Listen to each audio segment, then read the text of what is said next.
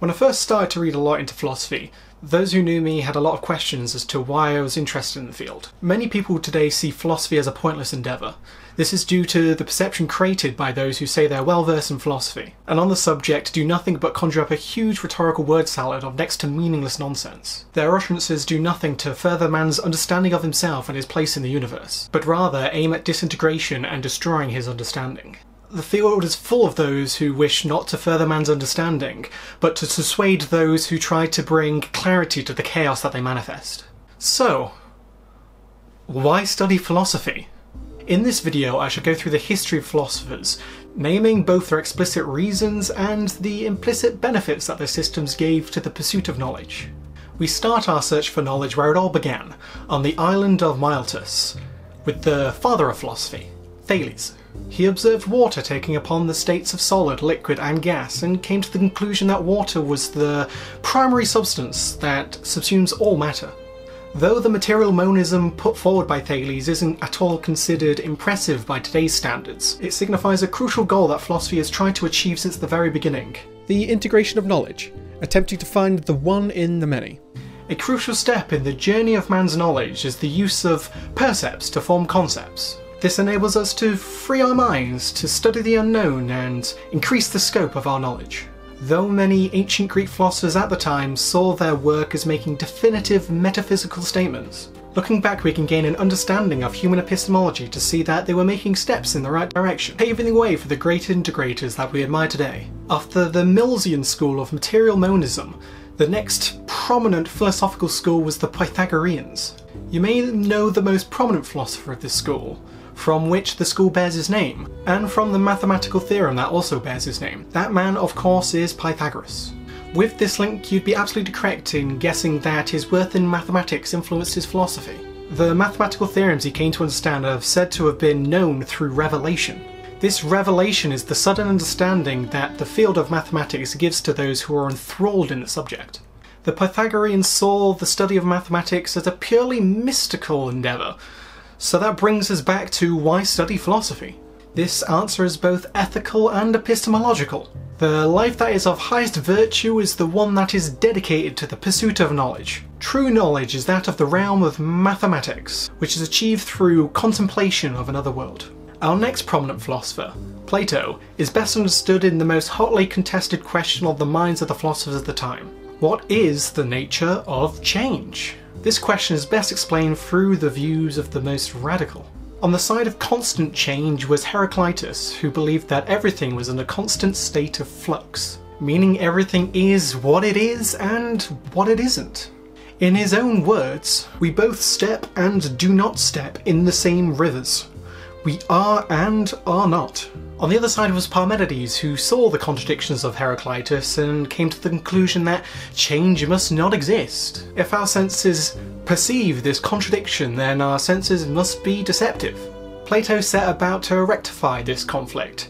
He agreed with Parmenides that change would imply contradiction, but definitely saw change happen. From this, Plato concluded that this world isn't real. What we see is merely an illusion, a world of particulars from a world of forms that contains all abstract universals. Plato reconciles Heraclitus and Parmenides by saying change exists in this world of particulars, but not in the world of forms. At this point we can finally give the answer Plato would give to why you should study philosophy. Knowledge of this illusionary world of particulars is meaningless. True knowledge comes from recollection. Your eternal soul has merely forgotten its knowledge of the world of forms, and thus the most moral life you can lead is spending your time contemplating, to try and recall your buried knowledge of the world of forms. Even though Plato and Pythagoras are extremely similar in their mysticism, Plato is more known in comparison to his student, Aristotle. Their differences aren't particularly necessarily in this current inquiry, so the ins and outs of their disagreements will be subject to future study.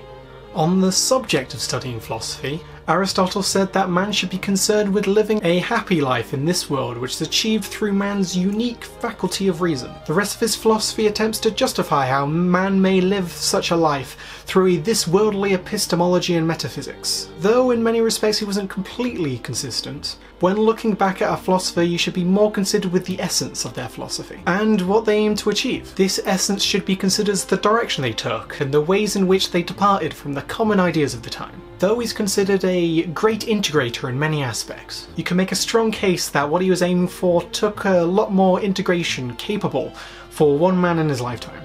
You could say that this sort of life wasn't considered possible until a thorough understanding of universal human rights as presented by Locke in the 17th century and led to the Industrial Revolution, creating huge amounts of wealth and bringing man into a true age of individualism. This isn't the last we'll see of these Aristotelian ideas during our investigation. The very last philosopher we'll be discussing builds upon these ideas in a modern context with universal human rights in mind. The post Aristotelian philosophers didn't bring too much to the table when it came to this question. The Epicureans taught a negative hedonism that equates to valuing nothing so you may never suffer when losing it. And the Stoics taught an indifference to the material in favour of the spiritual.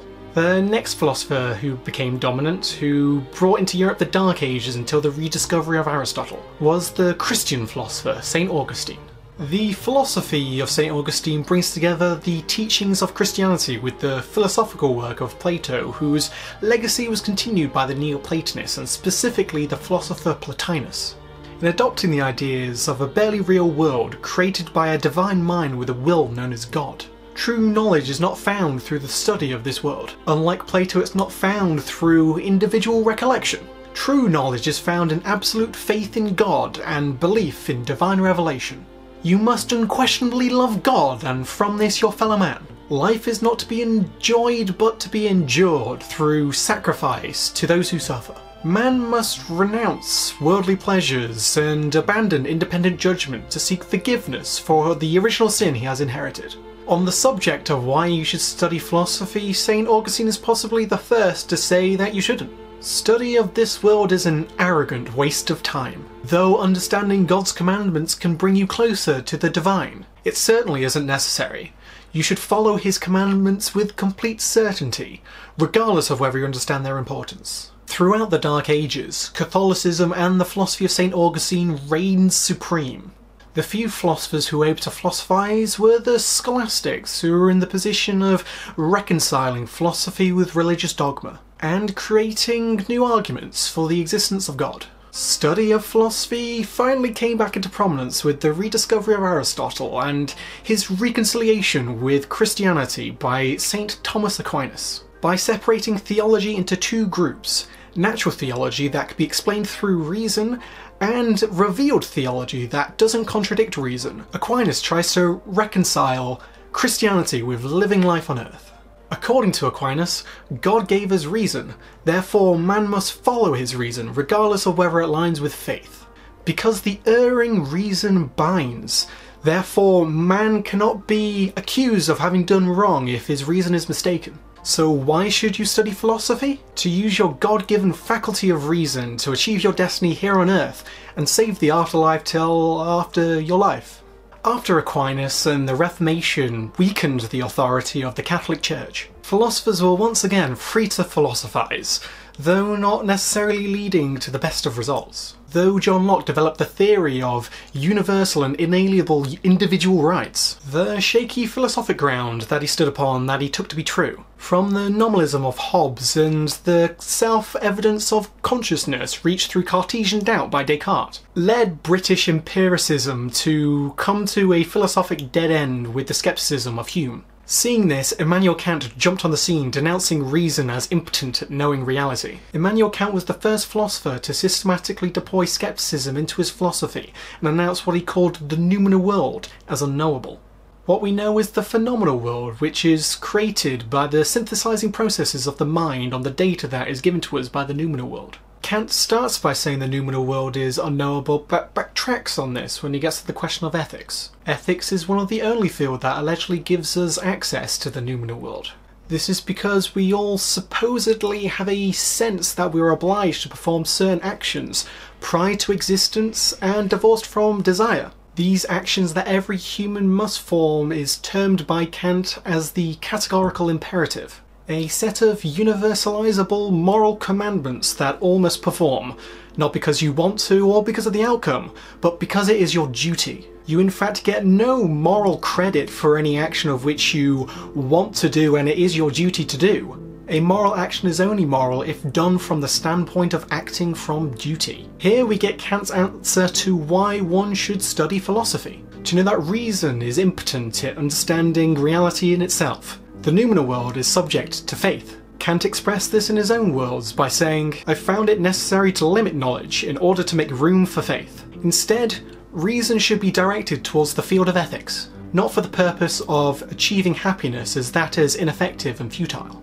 but to achieve a higher and nobler end complete obedience to the categorical imperative as your duty.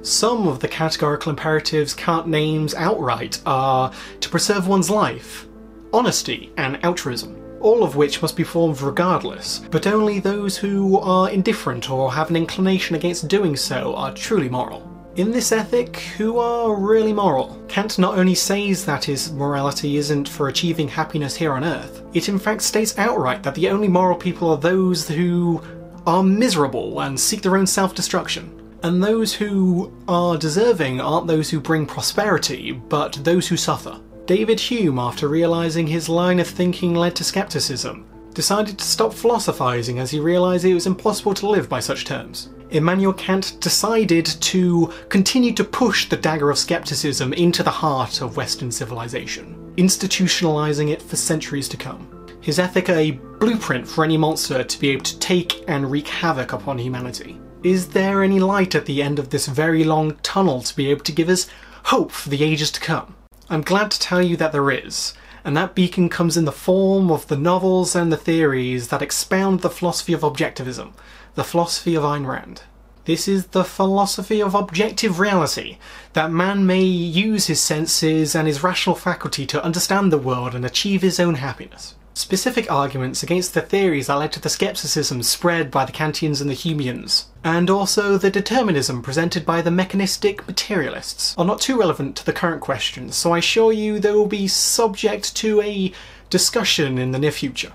To get back to the question of why one should study philosophy, is to be able to understand how to best act in a way that is in your rational self-interest, by achieving the values that are important and vital to your life. But how does one do so? You must first be able to understand what exists, how you know it, and the nature of man before you can approach how and why you must act. If you believe happiness is unachievable and man is doomed to failure, logic concludes that your own life isn't going to be your call to action. If you have undeserved guilt about pursuing your own life, the likelihood is that you'll feel obliged to act on the duty of death as prescribed by Kant. This is because regardless of whether you study philosophy, your life will be guided by one. Man's means of knowledge is to take percepts and integrate them into concepts. So regardless of whether you feel a study of abstract ideas is important, you'll necessarily be guided by a set of them. To not would be to stay at the same level as understanding as a newborn. You should study philosophy to understand the current philosophy that is guiding your life, whether held consciously or not, and understand its validity to change such ideas, to be certain in your thinking, and then be able to pursue your life as an end in itself. You may ask, why study the philosophies that are clearly utter nonsense? Well, how do you know it's nonsense? Only through a study of those philosophies that are dangerous and self-destructive? Can you understand their contradictions, their false presuppositions, and their common arguments, to then protect your life and your pursuit of it, as well as defend the good, the truth, and the just, in a politic that defends the universal individual rights of its citizens? I hope this video has given you a lot of information on the history of philosophy and why you should study the field. If you did enjoy it, and you have some questions, leave them in the comments and I'll try and get back to you. Thank you very much for watching, and I'll see you in a bizzle.